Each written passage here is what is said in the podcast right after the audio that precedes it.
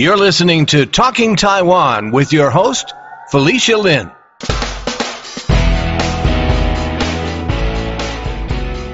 The Taiwanese American Arts Council has been selected to be an organization in residence on Governors Island from May to October of this year. The Taiwanese American Arts Council's house is at Building seven B in Nolan Park on New York's Governors Island. There will be several artists in residence there. About twenty or thirty artists will use the studios there. Every month, there's something new to see and experience at the house. The art on exhibit is ever-changing. Plus, there are performances and other events. Altogether, forty artists will be involved. The Taiwanese American Arts Council is the only Asian organization on Governors Island this year. In this episode, you'll learn about the theme of the house, From Island to Island, and what's going to be happening there in September. As you walk up to the Asian American Arts Council's Building seven B, the first thing you'll see is what appears to be several oversized dandelions placed on the front lawn. I spoke to the artist, Maxine Leu, and asked her what inspired her to create them. So the inspiration uh, for the dandelions come from my homesick. So um, as as we know, dandelions are uh, used in Uh, many different, so such as um, uh, some people use dandelions as a Chinese medicine. They can also use a nature dye, but the general you can see dandelions in, in everywhere in the every world. So and also and the, and the why we can see dandelions in the every every place in the world, because they have like a very strong like a life strength. So um, they pollinate by wind, and uh, when they their seed land, they, then they grow up to Um, another another piece very quickly. So um, in Taiwan, when I was little child, we used to uh, blow the dandelions and uh, make a wish, and uh, we believe uh, the wish through the, the, the seed, and when they land, then the, our dream will will will, will growing come uh, represent come, coming true. So when I see uh, when I in the U S uh, now it's my six years uh, to living here uh, here, and uh, when I see those dandelions, it reminds me me of uh, uh, uh, the memories from the childhood. So it's it's just like a um, I feel uh, connect again to my hometown. So when those see, and the the materials by, by those things I use the found uh, found uh, found object, which is a, a, a light bulb. The outside those those spark is um, the zip tied. So um, these dandelions uh, they can actually light up in, during the night. Yes, yeah, they, they they can light up um by uh uh remote control, and uh, so um. And uh, so when they light up uh during the night, I feel it's like uh, the moon. And the and the why is a the, the it's like a, the moonlight, and the, the moon is also like a you can see from all the place in the world. So it's it's also uh, part of the connection. So I try to con- connect uh, both uh, elements, the dandelions and the, the moon, together in this piece. Maxine told me that she creates art with found objects. So I asked her if the ideas for the art she creates is based on a concept that she has in her mind first, or by the materials that she finds. I think this is a very interesting question. Yeah, thank you for asking. Um, to me, I feel some uh, the concept for me is, is more priority. So uh, I. I, I often have the concept first, and then I decide what kind of materials or technique I should pursue for uh, the concept. And mostly uh, the sculpture type of things I use um, uh, found objects, and uh, because found objects they often have uh, their own history, uh, what they come from, and uh, what's the the the the, the maybe they have they have a function. They maybe maybe they are in uh, they are very important in certain uh, century, or they maybe they represent something else. So I feel when we uh, adopt the found object into the new piece, uh, this action, the uh, this process uh, I call is uh, transforming. So this transaction is uh, how you combine uh, the new thinking into those found objects. So found object is is very common using in my in my sculpture on installation uh, arts, but I also do uh, printmaking drawing as well. So when you say found objects, that's literally something that you just find somewhere, you just look for it, and it's recycled? Is that what that means? Mm-hmm. So found object uh, uh, often means uh, the um, uh, the second goods. So for example, uh, and they can come from uh, uh, multiple ways. So for example, you find on the street, or you you collect from your friend, or you adopt from a recycling center, or you reuse uh, or repurpose from an, an someone else. Th- those are Or are like a, the second use, but uh, found objects uh, usually we don't mean that oh we go to the store and and, and buy a, a new things. That's for uh, multiple meaning, and because I feel when I uh, doing those uh, found objects, I feel and um, I like I really enjoying to looking at the history that's already behind those mm-hmm. those objects, yeah. And those uh, history often.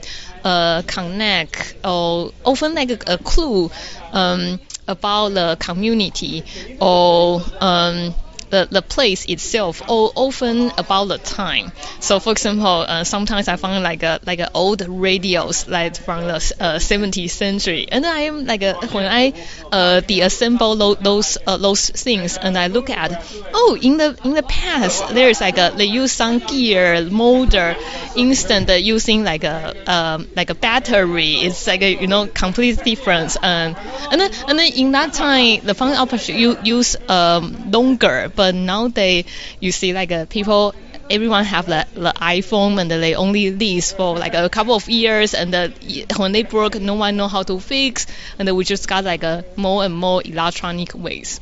So um, when I uh, I started with uh, the um, the found object as a materials, but uh, laterly I become to um, very uh, focus on the environmental arts.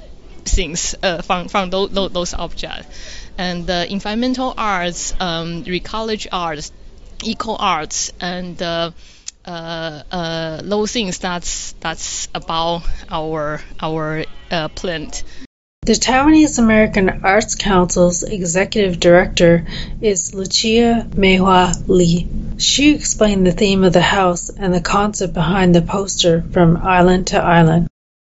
We propose entire that institutional residency based on a theme called From Island to Island. Mm-hmm. The idea is one is from my background. I came from Green Island. It's a very small, tiny island from Taiwan. It's coast of Taiwan. So that uh, something like uh, I thought it's an island. The Green Island has a very similar background with the Governors Island, with the military and also this type of the uh, prison, that area in the uh, Green Island. So I thought, island, this is an island, and then Manhattan is an island, Roswell is an island.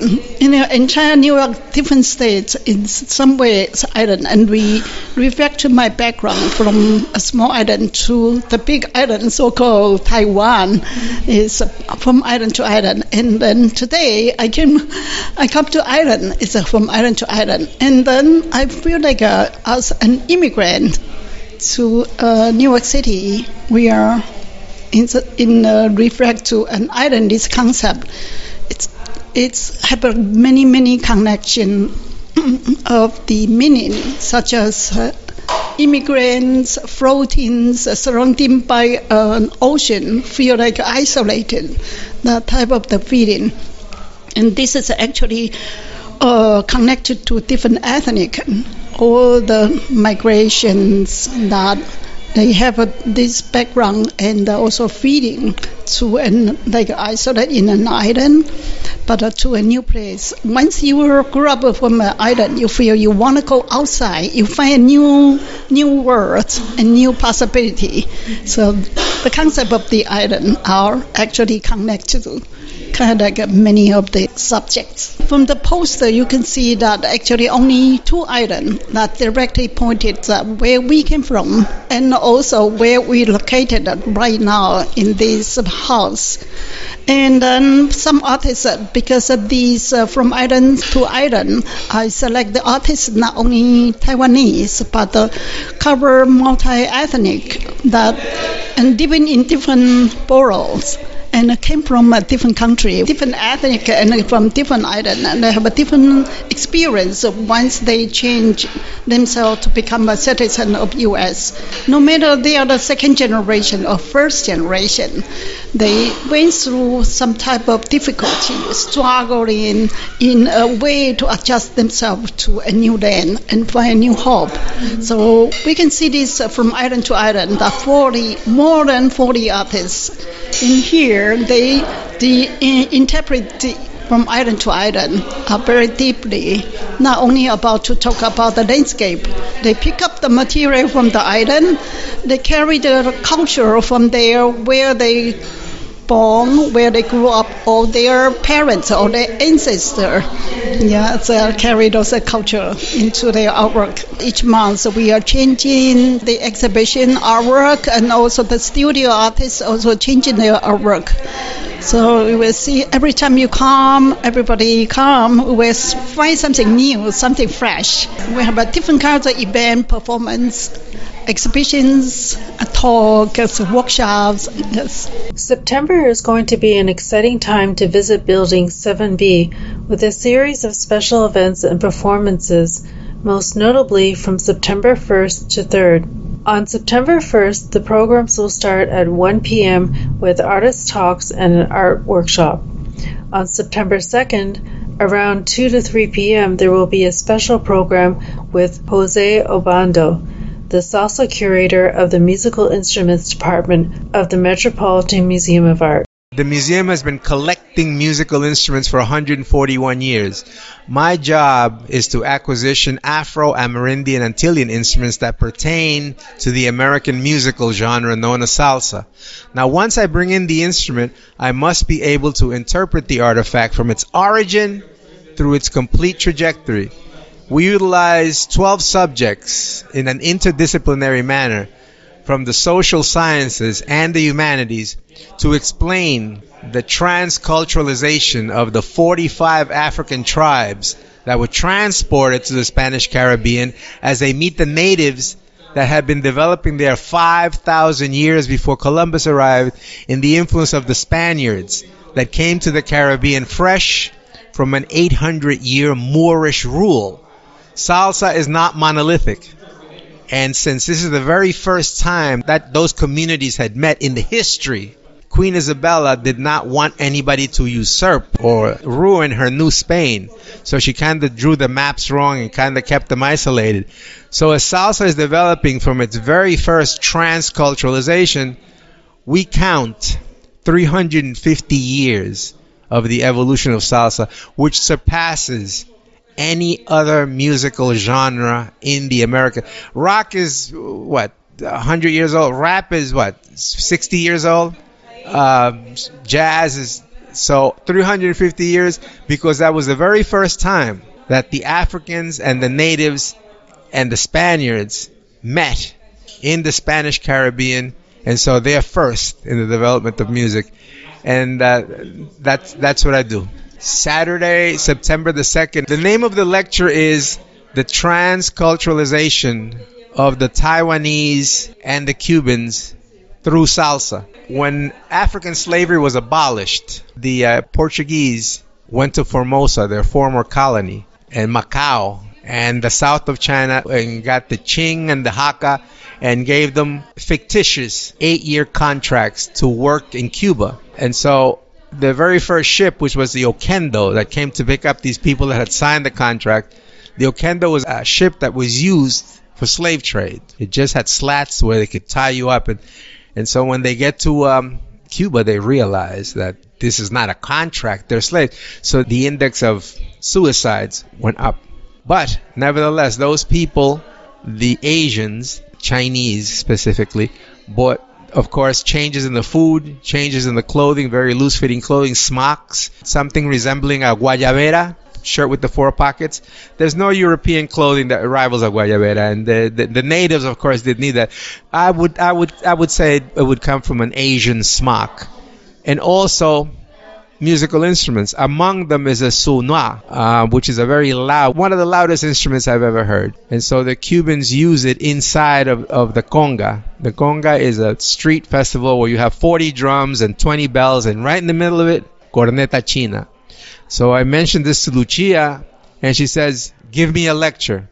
Give me a lecture on the connection between Taiwan and salsa. And I said, okay. So I gave her, you know, like we gave me the date, the whole thing. So I gave her the invoice, and she said, why is this invoice so expensive? I said, because I'm bringing a band. Also on the second at eight p m, Chin-Chi Yang will be performing Watch Us, Together We Can Do It. We spoke to Chin-Chi about this decade-long project in episode two forty-seven. On September third at one p m, there will be performances by Coco Carroll and musician Skip Shuri. And at three p m, there will be Weaving Islands interactive performance by Xiao Chu, Julia Xia. And now it's time for a short break.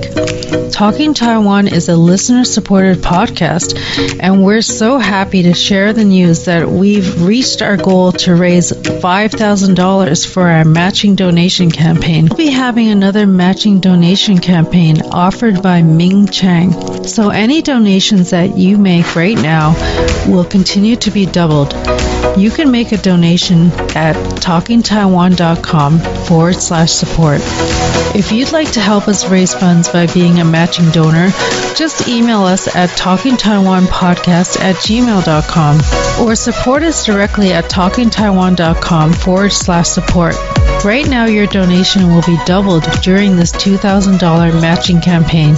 All of our donors will get exclusive first listening access to my interviews with Kevin Lin, one of the co-founders of Twitch and current co-founder and C E O of Meta Theory, the Boba Guys co-founders Andrew Chow and Bin Chen, Chin-Chi Yang, a multidisciplinary artist who has been inducted into the New York Foundation for the Arts Hall of Fame, and Michelle Wolfe, an attorney, activist, and author of Reading with Patrick, which is a runner-up for the Dayton Literary Peace Prize and the Goddard Riverside Stephen Russo Book Prize for Social Justice. While at the Taiwanese American Arts Council House in July, I spoke to two of the artists who will be in the group show there in September. Ming-Jer Kuo is a Taiwanese artist who has worked as an environmental engineer in Taiwan for eleven years before moving to New York. First of that, uh, I came here to, to learn the photography because I used to be very into photography okay. when I was in Taiwan. Then when I came here to S V A, School of Visual Arts, and for the first month, then I figured out I, I feel bored on photography. So that's why I started to move into something else like a sculpture and like a drawings, anything I can do like, mm-hmm. except photography. How long have you been in New York now? Uh, it's been twelve years, okay. back and forth. Yeah. Can you talk about what inspires your art? Uh, the main issue is the the city, and also how how I myself fit in the city, and from that I can identify myself, mm-hmm. where I am. Your pieces are very striking because it looks like a night view, like an aerial night view. Yeah. It's very dark, and like all the things that are lit up from an aerial yeah. view. So it's very interesting. And so, how do you pick what kind of geographic areas you want to focus uh, on? This project is initiated from the where I live, so it's right right now it's New York City. So I have several of them, like all the constructions all, along all the Eastern River, Rikers Island and Green Island, and one of another of them is all the construction and three airports of New York City, and uh, also the. all the piers along Brooklyn and Manhattan. Mm-hmm. And do you use like photographs, or like how do you make sure that it's actually geographically accurate? Because it looks very much like a map. I kind of use the make the Google Earth like, uh, like my news. In, in this project, I, I used the Google Earth to see, use the aerial view, so uh, I work a lot on that. Mm-hmm. So I do the screenshot and do a lot of digital drawings. Did you do this piece also back here? Yeah. This is very interesting because when you look at it from a distance, it just looks like some floral vines oh, and yeah, so forth. Yeah. But when you look at the individual pieces, mm-hmm. what are those individual pieces made of? Those are all the housings, also from aerial view. Oh. It's the housings from Livertown is the first like a group housings in the U S Oh. after the World War One. Oh. So I just withdraw all the shapes and then digital will reconstruct them and printed them on the stickers so that I can play around on the walls. And with this wall, you, you know, it's the ancient building, so the wall's quite cracky. Right. And you have to cope with all the textures and have to avoid all the cracked parts. Mm-hmm. And the sh- with the shape, it's more organic because the idea is uh, usually you'll see that it's invasion to the nature, I, like, I mean human construction. But my idea is human beings also part of nature. So everything is natural. So I try to reconstruct that in, into more organic shape.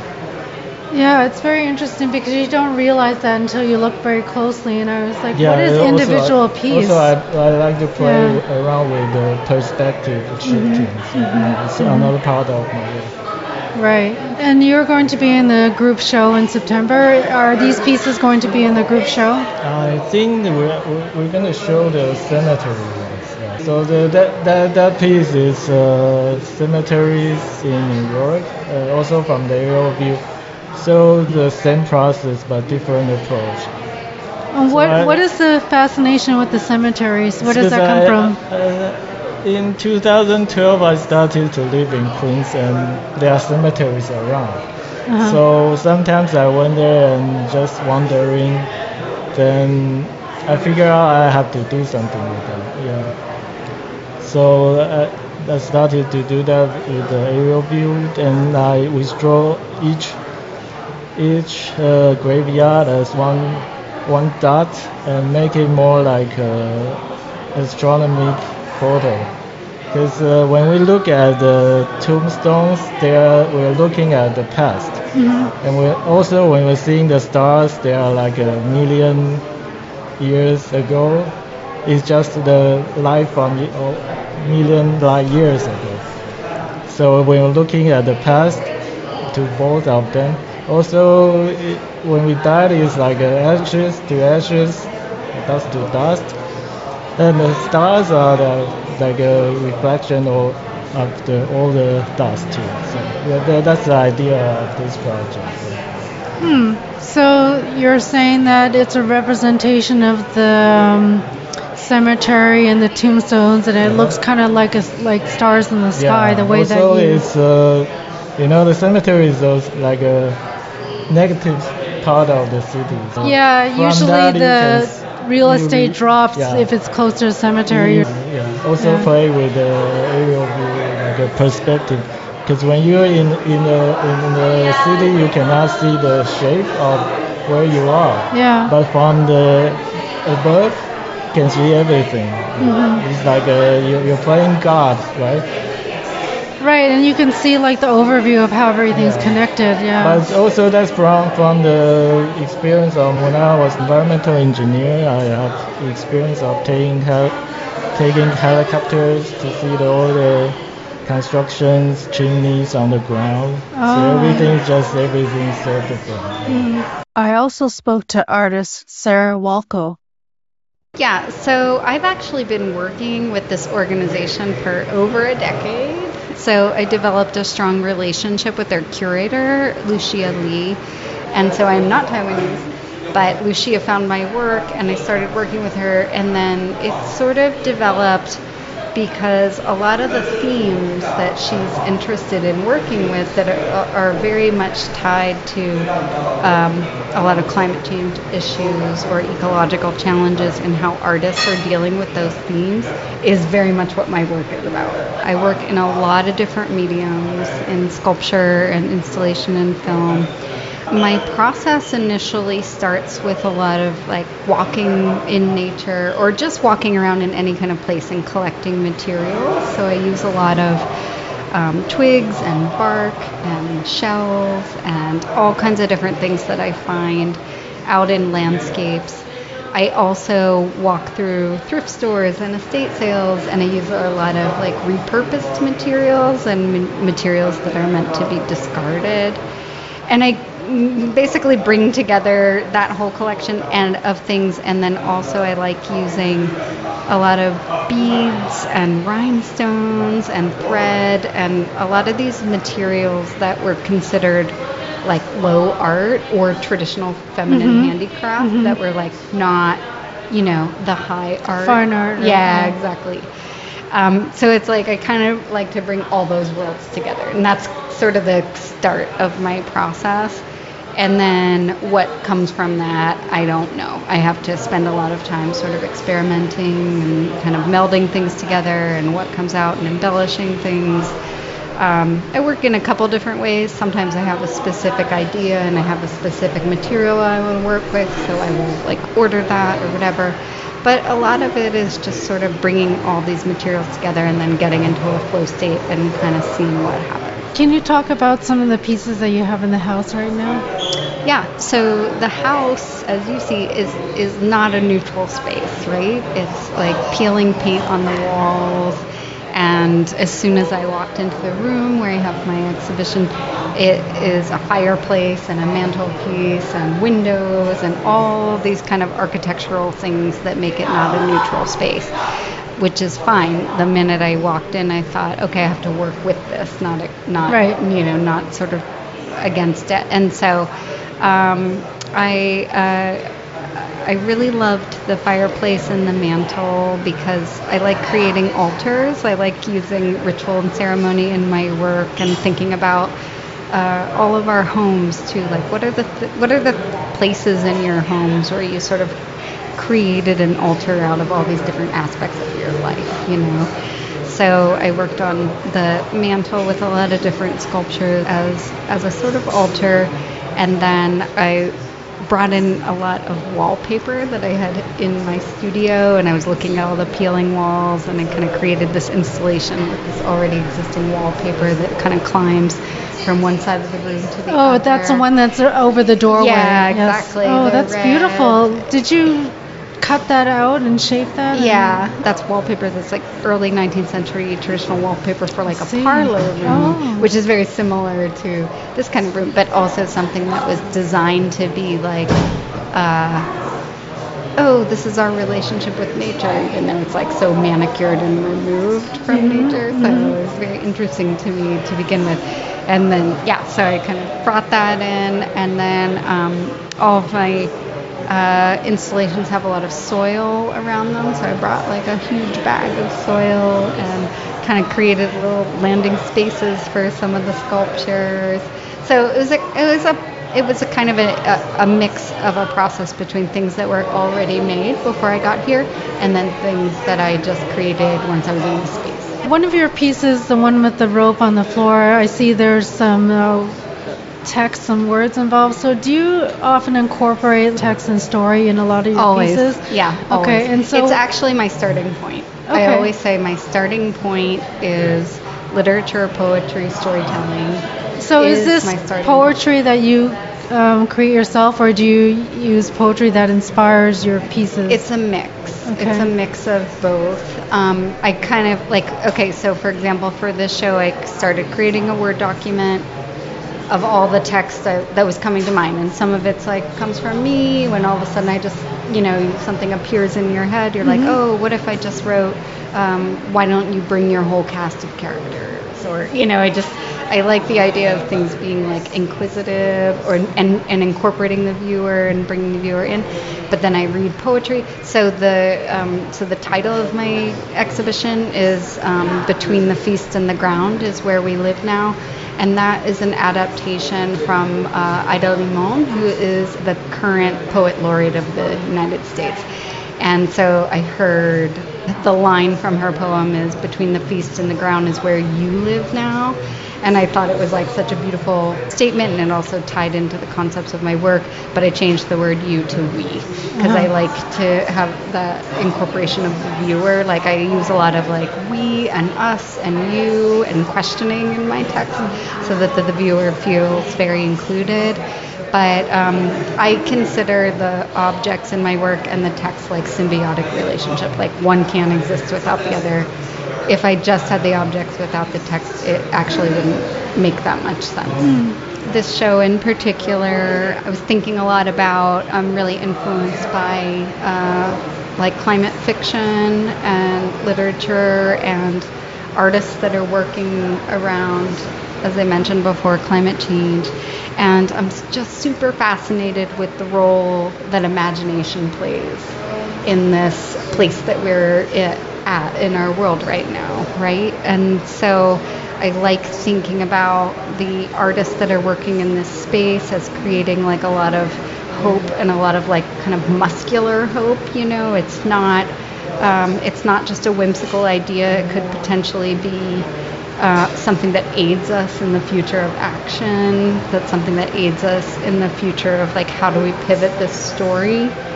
Um, and there's a really amazing uh, Rebecca Solnit quote that I love a lot, that she says, um, people have always been really, really good at imagining the end of the world, which is much, much easier than imagining the strange sidelong paths of change that we have to make in order to create a world without end. And I think that's the role of the imagination, you know. I think the world without end. Yeah, it, it's like, yeah. Well, if it ends, it's easy. Then it ends. But like, let's let's let's use all of our skills to say it's not going to. So then, what are we going to do? And I see all of these artists and creators making these stories and these mythologies. And our mythologies have to lead us, right? Mm-hmm. They often have to come first. Um, so I see them creating them in this way that feels like a, a, ro- a roadmap that we might use in the future. Yeah, I mean, I think that's something important to keep some hope, especially when you're looking at climate change. It's, it's very easy to be very gloom and doom and feel very powerless, but um, maybe we need to focus on the hope that we can do something about it. It's not too late, or even after, you know, dealing with the pandemic, like, you know, what can we do to move forward and yeah. to still live? And how can we pivot? And how can we invent? And mm-hmm. how can we take all the little scraps around us and make something that is an aid? Like, mm-hmm. it's like, how can we continue to be innovative and, and deal with that mm-hmm. Um, mm-hmm. rather than a, a dystopian future? Right.